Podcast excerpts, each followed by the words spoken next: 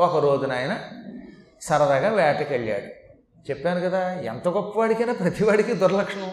ఆయనకి వేట. ఆ వేట అనే వ్యసనం ఉన్నది. వెల్లది జోదంబు పానంబు వేట. పలుకు ప్రల్లదనంబును. సప్త వ్యసనాలను ఉన్నాయి ఏడు వ్యసనాలు. అందులో మొదటిది వేశ్యాలోలత్వం. రెండవది జోదం. మూడవది తాగుడు.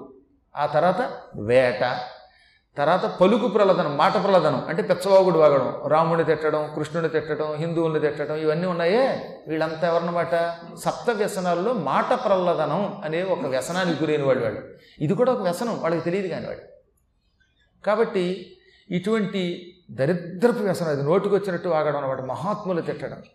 తర్వాత దండపారుష్యం శిక్ష ఎంత వెయ్యాలో అంతే వెయ్యాలి. పరిపాలనలో ఉన్నవాళ్ళు న్యాయస్థానంలో ఉన్న న్యాయమూర్తులు ఒక తప్పుకి ఎంత వెయ్యాలో అంతే శిక్ష వెయ్యాలి. తమ క్షణికోద్రేకంతో నాస్తికవాదంతో పిచ్చి శిక్షలు వేయకూడదు పిచ్చి తీర్పులు ఇవ్వకూడదు. అందుకని దండపారుష్యము అని పేరన్నమాట. ఓ మనిషి ఎంత తప్పు చేశాడు అంతే ఒక పాపం తెలియక ఆవిడ ఆకలికి ఇంత రొట్టి తిన్నాడు అనుకో రొట్టి తిన్నవాడికి ఐదేళ్ళు జైలు శిక్ష ఏంటండి? కాబట్టి ఎంత శిక్ష వెయ్యాలో తగిన శిక్ష వెయ్యాలి. అలా వేయకుండా ఎక్కువ శిక్ష వేసినా అసలు శిక్ష వేయకపోయినా దానికి దండపారుష్యం అని పేరు. ఆ తర్వాతది అర్థదూషణము అంటే ధనమును సక్రమముగా వెచ్చించకుండా ఉండుట. అనవసరంగా ఖర్చు పెట్టకూడదు పెట్టే చోట పెట్టాలి. ఓ మహాత్ముడిని పోషించాలి ఖర్చు పెట్టేయి. ఓ మంచి పుస్తకం ప్రింట్ చేయాలి ఖర్చు పెట్టేయి. లేదా ఒక గొప్ప ప్రసాదం చేయించు ఖర్చు పెట్టు. అదే సినిమాలకు అనవసరంగా తగలబెట్టం. పనికి మాలిన సినిమాలకు ఖర్చు పెట్టకు. పనికి వాళ్ళ వ్యసనాలకు ఖర్చు పెట్టకు దౌర్భాగ్య పనులు ఖర్చు పెట్టకు చెత్త పనులు ఖర్చు పెట్టకు. మంచి పనులు ఖర్చు పెట్టాలి అనవసరమైన వాటి ఖర్చు పెట్టకూడదు. అలా ధనమును దుర్వినియోగం చేయకుండా సద్వినియోగం చేయాలి ఒకవేళ చేయకపోతే దానికి అర్ధదోషణము అని పేరు అన్నమాట చూసారా? వేశ్యాలోలత్వం జోదం త్రాగుడు వేట నోటికొచ్చినట్లు మాట్లాడడం శిక్షలు సక్రమంగా వేయకపోవటం ధనము దుర్వినియోగం చేయటం ఈ ఏడు సప్తవ్యసనములని పిలువబడతాయి. ఈ సప్త వ్యసనములు మహాప్రమాదమైనది. అందులో వేట వల్ల ఎంతోమంది మహారాజులు దెబ్బతిన్నారు. అమాయకపు జీవులను ఒక్కొక్కసారి చంపుతారు కనుక అలాంటి వేటకి ఒకనాడు కార్తవీర్యార్జునుడు వెళ్ళాడు. ఆయన పెద్దగా పరివారాన్ని తీసుకెళ్ళాడుగా ఆయన మహావీరుడు కనుక పెద్ద అవసరం లేదు. ఏదో నలుగురు ఐదుగురు మంత్రులు తప్ప నలుగురు ఐదుగురు భటులు తప్ప ఇంకెవరూ లేకుండా వెళ్ళాడు. అలా వెడుతూ ఉండగా ఒక అడవిలో ఒక గొప్ప ఆశ్రమం కనపడింది. ఈ కీకారణ్యంలో ఈ ఆశ్రమం ఎవరిదా? ఈ ఆశ్రమంలో ఉంటున్నవాడు ఎవడో పేదవాడు అయి ఉంటాడు. ఈ పేదవాడు నన్ను పిలిచి నన్ను ఎప్పుడు ఏం అడగట్లేదే? అనుకుని ఆ పేదవాడికి ఏదైనా ఇద్దాంలే అని ఆశ్రమానికి వెళ్ళాట. ఆశ్రమం జమదగ్ని మహర్షిది. భృగు వంశస్థుడైన జమదగ్ని ఆశ్రమం అది. ఆ ఆశ్రమం దగ్గరికి వెళ్ళి లోపల ఎవరు అనగానే లోపల నుంచి జమ దగ్గర వచ్చి ఓహ్ కార్తవీర్యార్జునుడు దత్తాత్రేయ భక్తుడు మహాత్ముడు మహావిభూతి కలిగిన వాడు వచ్చాడు. ఆయన దగ్గరికి పిలిచి ఆసనమిచ్చి ఎంత గౌరవించాలో అంత గౌరవించాడు. ఒక రాజుగారిని విష్ణువుని పూజించినట్టు పూజించి ఆయన పరివారాన్ని కూడా పూజించాడు. ఆ తర్వాత మహారాజా రాక మా ఆశ్రమానికి వచ్చావు నువ్వు నీ మంత్రులు కొద్దిమంది భటులను. నా ఆతిథ్యం స్వీకరించండి. అనగానే ఆయన నవ్వి నీవు మాకేమిస్తావయ్యా? మీ ఆశ్రమంలో కందమూలాలు ఉంటాయి. దుంపలు పళ్ళు ఆ పళ్ళు కూడా ఎండిపోయి ఉండొచ్చు. డ్రై ఫ్రూట్స్ ఇస్తావు మాకు. మేము అలా తినం. మంచి రకరకాల పిండి వంటల భోజనం. అందులో కొన్ని మాంసాలు అంటే నాకు మరీ ఇష్టం. ఇవన్నీ నాకు కావాలి. అవన్నీ నువ్వెక్కడిస్తావు? దత్త అనుగ్రహం వల్ల నా మహిమలు నాకున్నాయి కనుక నాకు ఏ ఆహారం కావాలన్నా తెచ్చుకుంటానంటే నీ దగ్గర మహిమ లేదంటల్లా నువ్వు ఏ వస్తువైనా సృష్టించుకుంటావు ఇతరులకు ఇవ్వగలవు. కానీ ఇప్పుడు నా అతిథివి మా ఇంటికి వచ్చినప్పుడు మీ ఆహారం నువ్వు తెచ్చుకోవడం ఏంటి? మీ ఇంటికి ఎవడన్నా వస్తే వాడు ఆవకాయి వాడు అన్నం వాడు తెచ్చుకు తింటే అది ఆతిథ్యమా? కాబట్టి మన ఇంట్లోది మనం పెట్టాలి. మన దగ్గర ఏది ఉంటే అది పెడతాం అనమాట కాబట్టి నా ఆహారం స్వీకరించనగానే నవ్వి ఏమయ్యో పదిసార్లు నువ్వు నన్ను ఆహారం తిను ఆహారం తిను అని బలవంత పెట్టకూడదు. ఒకళ్ళు నువ్వు బలవంత పెట్టావనుకో నాకు కావలసిన ఆహారం నేను అడిగితే నువ్వు తెచ్చివ్వగలవా? అంటే ఆ దైవానుగ్రహంతో తెస్తానన్నట్ట. అయితే అడుగుతున్నాను నేను నాకు ఆరు రుచులు ఒక్కొక్క రుచి మళ్ళీ వందేసి రకాల పిండి వంటలుగా మారాలి. అంటే ఏమిటి? కారం పదార్థాలు వంద చేదు పదార్థాలు వంద తీపి పదార్థాలు వంద ఇలా ఆరు రుచులు ఆరు వందల పదార్థాలతో ఉండే కూరలు పిండి వంటలు ఉల్బణం అనుల్బణం వేడి మరీ వేడి లేనివి మరీ చల్లనివి ఇలాంటి పదార్థాలు లిస్ట్ ఇచ్చేసేళ్ళండి ఇవన్నీ కావాలి. ఇవన్నిటితో పాటు ద్రాక్ష పానకాలు వంటి పానకాలు కావాలి తాగడానికి రసాలు కావాలి మంచినీళ్ళు కావాలి కూర్చోడానికి బంగారం పేటలు కావాలి. నేను బంగారం పీట లేకుండా నువ్వు వేసినటువంటి దర్భ మీదో లేకపోతే జంక చర్మం మీదో కూర్చోను. నాకు పీటలు తేగలవా? నేను కూర్చునే బంగారపు ఆసనాలు తెప్పించగలవా? బంగారపు పళ్ళాలు కంచాలు తెప్పించగలవా? నేను అడిగిన ఈ పిండి వంటలన్నీ పెట్టగలవా? ఇవన్నీ పెట్టగలిగితే పెట్టు. అనగానే ఓ సింతే కదా నీవు అడిగింది? నీకు నీ పరివారానికి అందరికీ పెడతాను. కూర్చోండి. అన అలా అన్నాడో లేదో అందరికీ టకటక టక బంగారపు పేటలు వచ్చాయి. రాజుగారు నెత్తిమొత్తుకున్నాడు. నా దగ్గర తప్ప ఇలాంటి మహిమ ఎవరి దగ్గర ఉండదనుకున్నాను? వీడెవడో నన్ను మించిపోయాడరా బాబు అనుకున్నట్ట. అనుకునేలోపు ఆసనాల మీద కూర్చున్నారు. ఇంతలో ఆయన సురభి అని పిలిచాడు. లోపల నుంచి కామధేను వచ్చింది. ఆ కామధేనువు పైన ఉన్నటువంటి స్వర్గంలో ఉన్న కామధేనువు కూతురు కామధేను కామధేనువు కూతుళ్ళలో ఒక దాని పేరు నందిని దానినేమో వశిష్ఠుడికి ఇచ్చాడు ఇంద్రుడు. మరొక దాని పేరు సురభి అదేమో జమదగ్గిన దగ్గర ఉన్నది. మరొకటి ఉన్నది అది అగస్త్యుని దగ్గర ఉండేది. ఇలా ఒక్కొక్క ఋషి దగ్గర ఒక్కొక్క పుత్రికని కామధేనువు ప్రసాదించి అట్టే పెట్టింది. ఎందుకంటే ఋషులకు కొన్ని కోరికలు ఉంటాయి కొన్ని పనులు చేయాలి యజ్ఞాలు చేయాలి కనుక ఇప్పుడు సురభిని పిలిచి సురభి రాకరాక సహస్రబాహార్జునుడు దత్త శిష్యుడు వచ్చాడు అంతటి దత్తాత్రేయుడి శిష్యుడు ఆయన పరివారం ఈ స్వల్ప పరివారం వీరికి. వారు అడిగిన కోరికలు ఏమిటో నువ్వు లోపల నుంచి ఉన్నావు ఆశ్రమంలోంచి? అన్ని కోరికలు తీర్చనగానే అంబే అందది అని వెంటనే పాలు కురిపించేదట పొదుగు నుంచి. ఇంకా చూడండి ఆ పాలలు పొదుగులోంచి రావడం మొదలయ్యిందో లేదో తమాషా జరిగింది. నాలుగు పొదుగులు అక్కడ కనపడుతున్నాయి స్తనాలు ఆ స్తనాల్లోంచి సన్నగా పాలధార వచ్చింది. ఈ పాలధార గుండిగలుగా మారిపోయాయి. ఆ గుండిగలు ఏమిటి బంగారపు గుండిగలు మళ్ళీ.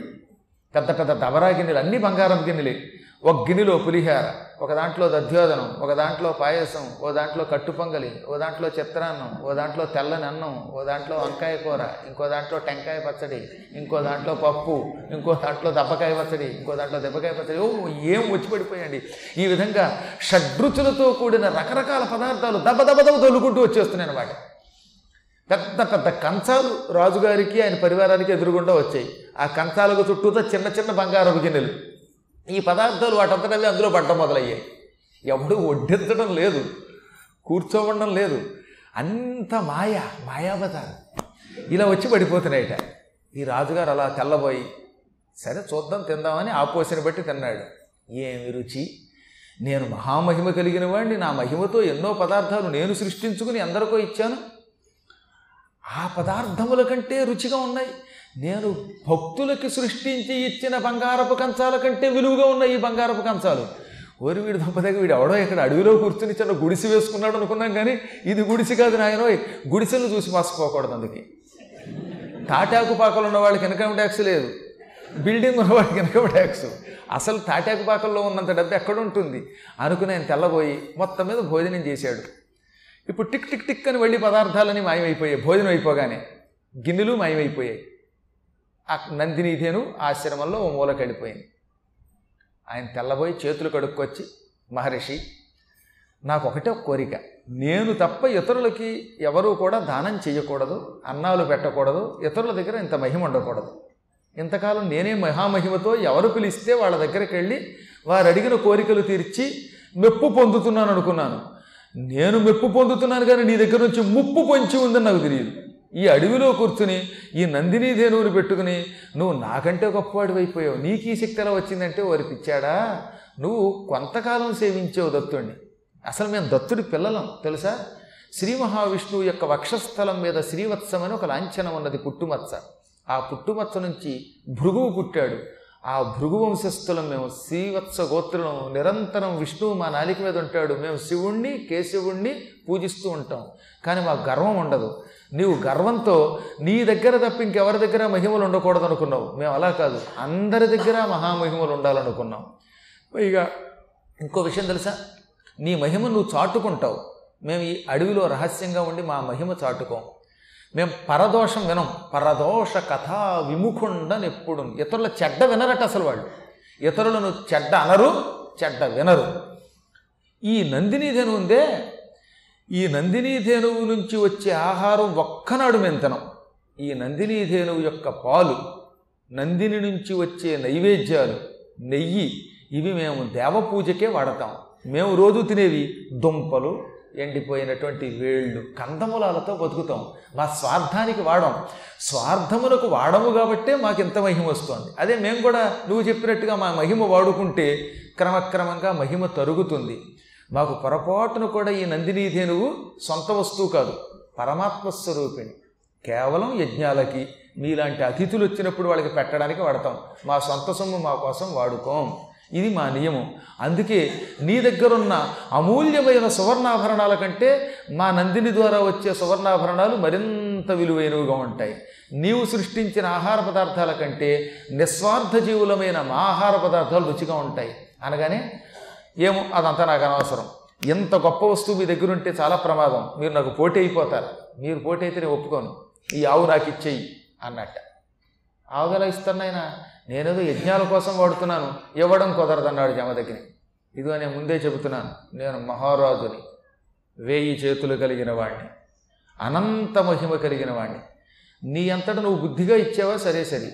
లేదా బలాత్కారంగా పట్టుకుపోతాను. కావాలంటే ఈ ఆవు బదులు లక్ష ఆవులు అడుగు. కోటి ఆవులు అడుగు. మా గ్రామాలు గ్రామాలు అడుగు ఇచ్చేస్తాను. మొత్తం గుంటూరంతా ఇటు వన్ టౌన్ టూ టౌన్ రాసి ఇచ్చేస్తాను నీకు. అంతేగాని నీ దగ్గర మాత్రం ఇది ఉండడానికి వెళ్ళలేదు అనగానే అది ఈ నందినీధేనువు యొక్క తోక చివరన ఒక వెంట్రుకు ముందు నీ సామ్రాజ్యం పనికిరాదు. అంత మహామహిమ కలిగింది ఇది. అయినా మాకు ఈ సంపదతో సంబంధం లేదు. ఇది నా పుత్రిక. కేవలం యజ్ఞముల కోసం అతిథి సత్కారాల కోసం నాకు సేవ చేసే నా కూతురు. కూతురు నమ్ముకుంటట్టే ఎవడన ఇంకెప్పుడు ఇలాంటి పిచ్చి పని చేయకు. మహారాజు పది మందికి దానం చెయ్యాలి. ఇతరులకు దానం చేయాలి తప్ప ఈ విప్రుడి సొమ్మెత్తుకుపోతావా అంటే నాకు అది అనవసరం ఇచ్చేయి అన్నాడు. ఇవ్వనన్నాడు ఆయన. ఇవ్వకపోతే పట్టుకుపోతాను రా అని భటులు పిలిచి దీన్ని బంధించి పట్టుకు తీసుకొచ్చేయండి అన్నట్ట. సరే నీ ఇష్టం అన్నాడు ఆయన.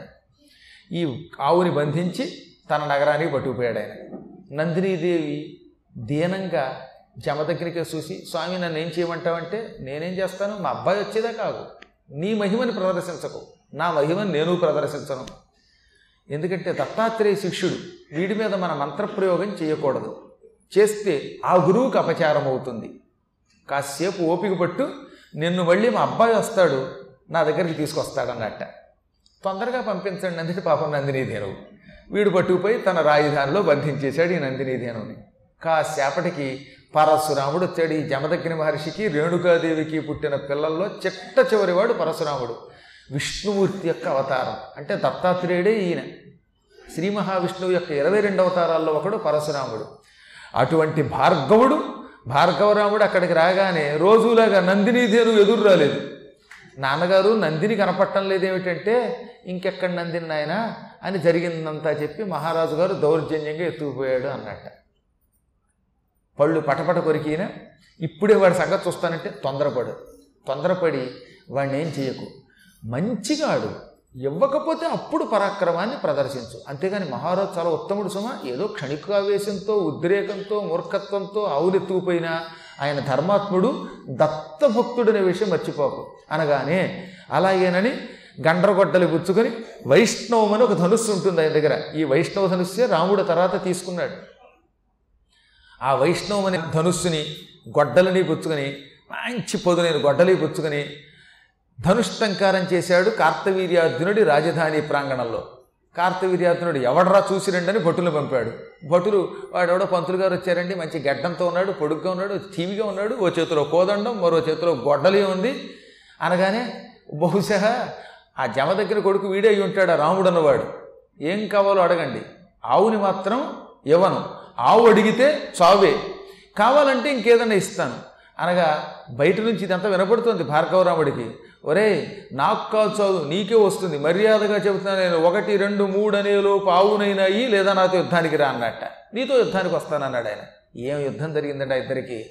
ఘోర యుద్ధం జరిగింది. మొత్తం భటుల్ని నరికి పారేసి ఆయన. వీడు వెయ్యి చేతులు ధరిస్తే ఆ ఎదురుగుండా ఉన్నవాడు వెయ్యి రూపాయలు ధరించాట ఏకంగా. ఆయనెక్కడ ఈయనెక్కడ? భార భార్గవరాముడు. సాక్షాత్తు విష్ణు ఆయన. తన కోదండం పుచ్చుకుని వాడి కోదండాలు ఖండించి ఆ తర్వాత గండ్రగొట్టలు పుచ్చుకొని ఈ గండ్రగొట్టలతో పర పర పర పర పర మొత్తం చేతులు నరికేశాడు. వెయ్యి చేతులు నరికి పారేశాడు. పొట్లకాయలు నరికినట్టు నరికేశాడు. వెయ్యి చేతులు పోయినప్పుడు అర్థమైంది ఆయనకి ఆ ఎదురుగుండా ఉన్నవాడు ఎవడు? నా చేతుల్లో ఒక్క చేతులు కూడా సామాన్యుడు ముట్టుకోలేడు. బహుశా ఇతడెవడో కారణజన్ముడు అని కళ్ళు మూసుకుని గురుదేవ ఎవడి ఇతడు అన్నట్ట వెంటనే ఎదురుగుండా పరశురాముడి రూపంలో దత్తాత్రేయుడే కనపడ్డాడు ఆయనకి. అర్థమైపోయింది దీనికి. వెంటనే కళ్ళు విప్పి చేతులు మొత్తం పోయాయి కదా కన్నీళ్ళు పెట్టుకుని నా గురువుతోట యుద్ధం చేశాను. గురువు గారి సొమ్ము అపహరించానా? సాక్షాత్తు దేవదేవుడైన ఆదిదేవుడితో నేను యుద్ధం చేసి మహాపచారం చేశాను. ఈ అపచారంతో కూడిన ఈ శరీరం ఇక నాకొద్దు. నా తల నరికి వైకుంఠానికి పట్టుకుపోనగానే గంటల గొట్టలతో పరశురాముడు తల నరికాడు. కావాలనే నరికించుకున్నాడు ఆయన. ఆయనతో యుద్ధం చేశాను. దొంగతనం చేశాను. అసలు విప్రుడి ధనం దొంగతనం చేయటమే మహాపాపం అంటే మళ్ళీ ఇంత అపచారమా?